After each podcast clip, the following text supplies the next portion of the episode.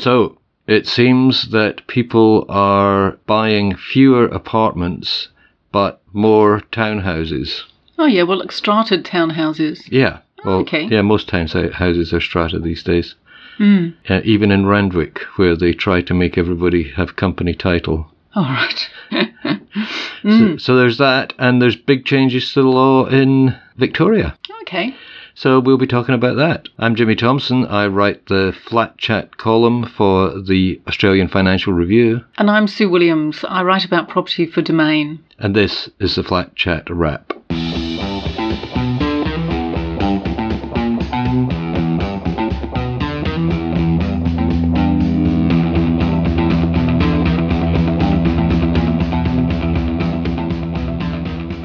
Okay, so there's new figures came out from a company called Archistar, who are run by your old sparring partner, Dr. Andrew Wilson.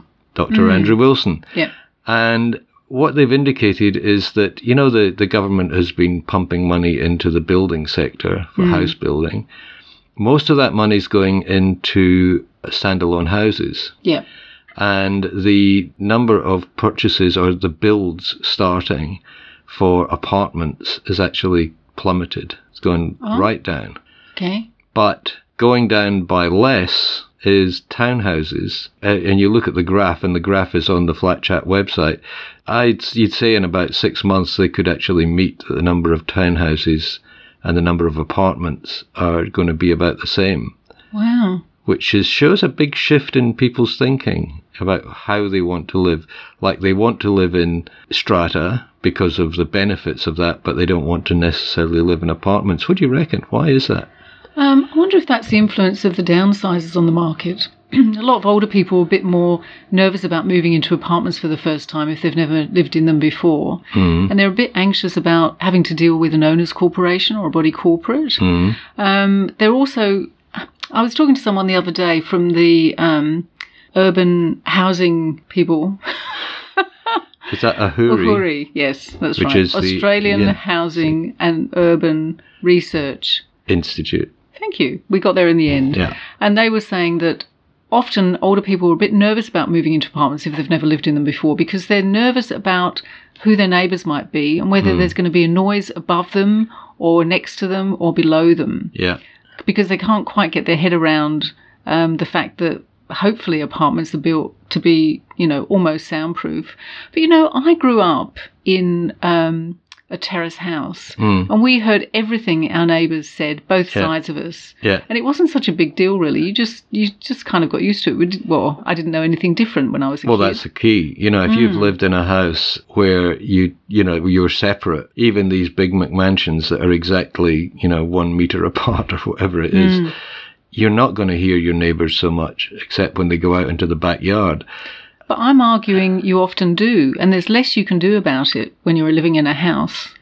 Um, because, you know, if the house isn't so well built, you're always going to hear your neighbours from next door if you're in a terrace. We, we know somebody who lives in a terrace and has terrible trouble with neighbours' noise, and that's in Kirribilli and the lower north shore of Sydney. So it's kind of quite a posh terrace, really, but she still hears everything her neighbours say. So I think a lot of people live in houses where the the noise transmission is pretty t- terrible, really. Yeah.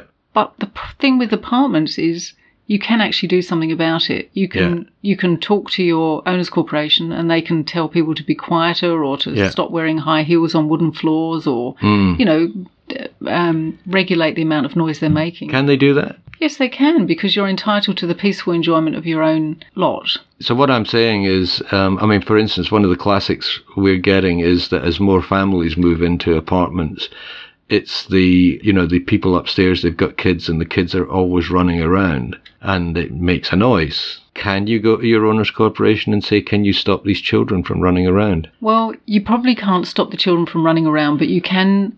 The owners corporation could suggest alternative floor coverings hmm. that might make the problem a lot, lot less. The problem obvi- o- obviously is that a lot of families think we got kids, kids are messy, let's put down tiles, hmm. let's put down timber floor, and it's easier to clean. I hmm. mean, we do that, we have that because we've got cats. So I, I assume children are even messier than cats sometimes.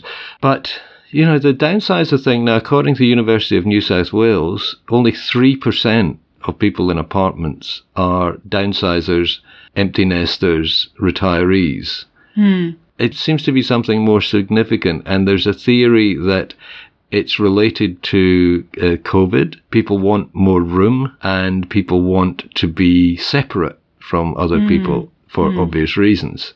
I mean, that whole thing of social isolation thing that we had drummed into us over the past year, it actually has an effect. People are stepping away from other people.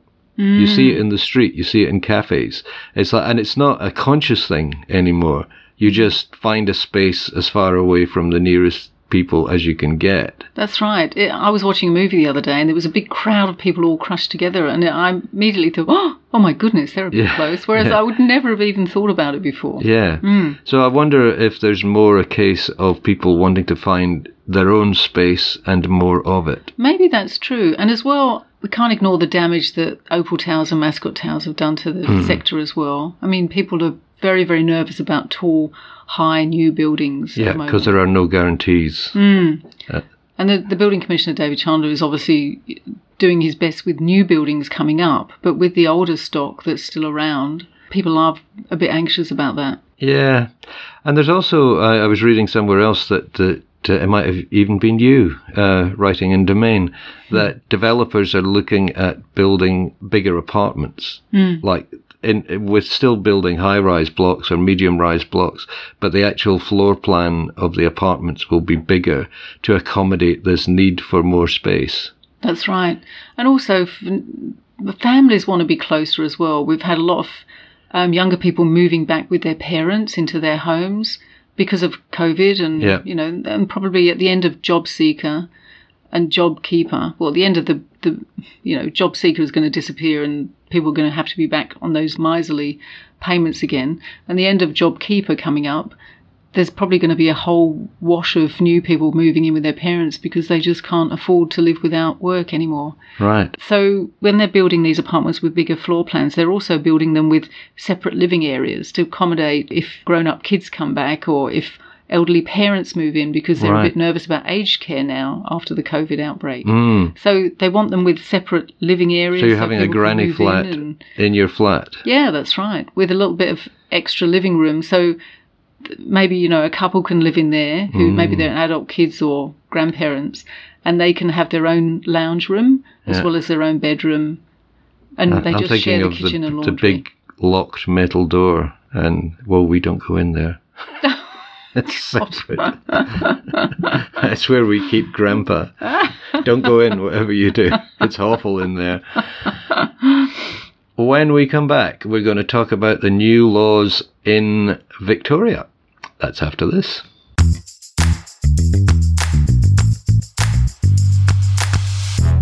Just a quick clarification. It was only after we'd recorded this podcast that we realised that the new strata laws in Victoria don't actually come in until December the 1st, so we're slightly ahead of the game here, but it's interesting nonetheless.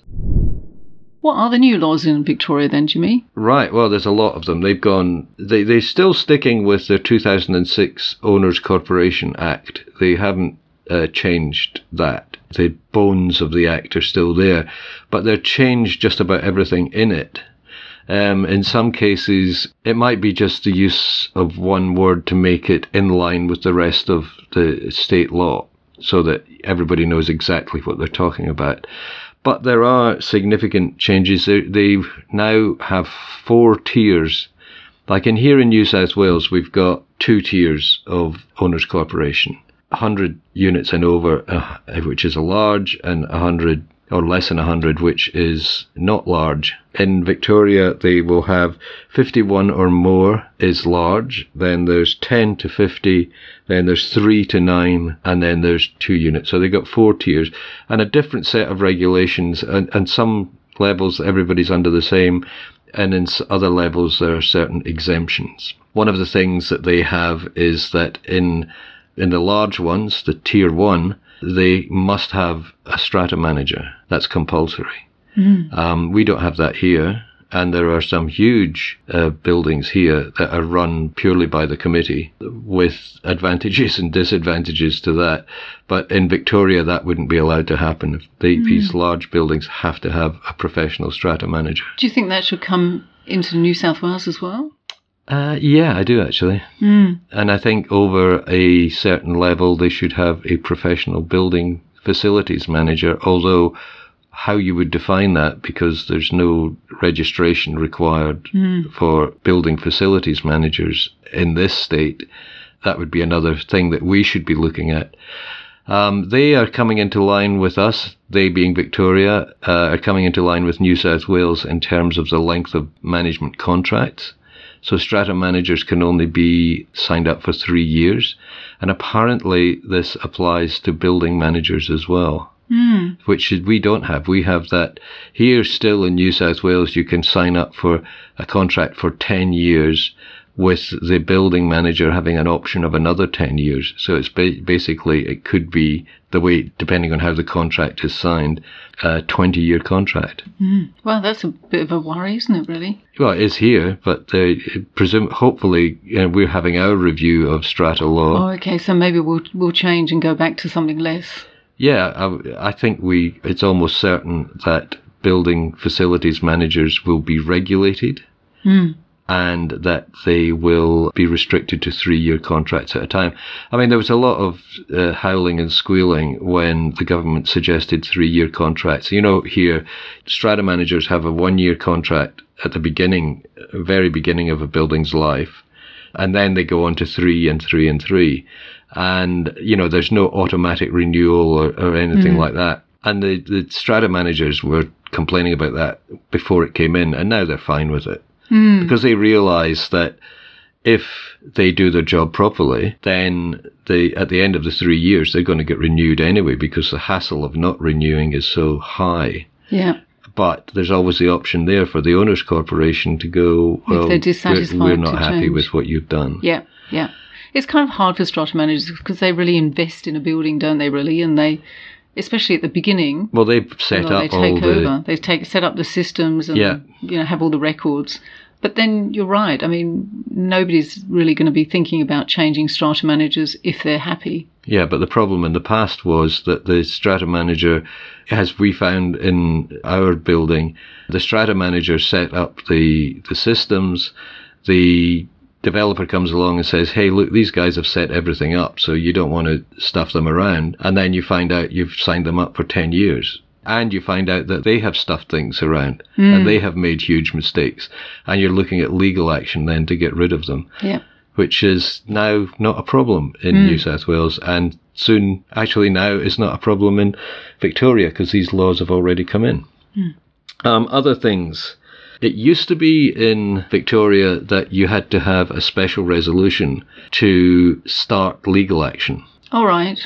And they've changed that slightly, and it's now a simple majority at, a, an owners' corporation meeting can start legal action up to a certain level, which is basically up to magistrate court level. All right. So with a special resolution before, you needed at least a two-thirds majority, didn't you? Oh, it's two thirds or seventy five percent, or it depends. I mean, they're special resolutions. They can have a an interim special resolution, and then if a certain number of people object to it, then it doesn't go through. I mean, Okay. it's just so it's much. it's It'll be much more simple with a simple majority as well. it will Mm. anything up to magistrates court, including VCAT, which is the tribunal. It's like NCAT.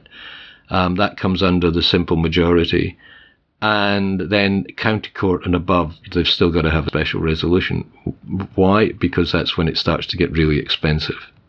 So it means that they can take people to court for debts and things like that. They don't have to get a special resolution, which can be really hard. You hmm. know, because you, you- especially in Victoria where the numbers are counted at some point by the whole number of people in the building, not just the people who've turned up at the meeting. Right. Oh, that's hard, isn't it? Especially Yeah. when you've got lots of investors. Yes, um, and there's other things like, oh, yeah, the size of the strata committee. They tend to do things in Victoria like, okay, this is how it should be, but you can change it. At the moment, I think the maximum size of a committee in Victoria is 14 or something Oh, like wow, that. that's a lot of people. Yeah. That's the maximum. Mm. What they're saying now is the default is seven, seven people on your committee, but you can choose to have more up to 12. Mm. They also have weird things like the chairman on their strata committees uh, has the casting vote, which we don't have. No. Oh, which I don't think is a good thing, knowing some of the chairpersons I have encountered across my long history in strata. Insurance things, basically everything has to be charged according to your unit entitlements in terms of levies, except if there's an insurance impost. I think we also have this in New South Wales, where the owners' corporation is having to pay additional insurance because of what somebody in one unit is doing. Then you can charge the excess insurance to that specific unit of, above and beyond their unit entitlements, above and beyond their normal fees, as they call them there. Um, look, there's a whole range, a whole raft of things. We'll be talking about that in the Flat Chat website. Mm-hmm. But uh, it seems like in some ways they're catching up with New South Wales, and in other ways they're kind of nudging ahead of us. Oh, no. Well, I think it's good. It's a little, Absolutely. yeah, a little Yeah. race that uh, keeps nice if- everybody on their toes. Yeah, it'd be nice if Queensland joined in as well, really. Uh, no chance of that. oh. It's a different world up there. Mm, yeah, yeah. it's a world where strata owners are being punished for living in aberrant behaviour and wanting to live off the ground. Oh, God. That's a bit harsh. But they do have some really odd rules and regulations. It's kind of difficult. Yeah, um, at the very least, the, the pre-sale of management contracts, which is just a disgrace, an absolute disgrace. And you talk to strata managers there, and they say, "Oh, you know, the whole system would fall apart if we didn't have that." Well, the system for putting more money into developers' pockets that would fall apart. Yeah. Yeah. so, when we come back, you're going to tell us about a problem with certifiers. That's after this.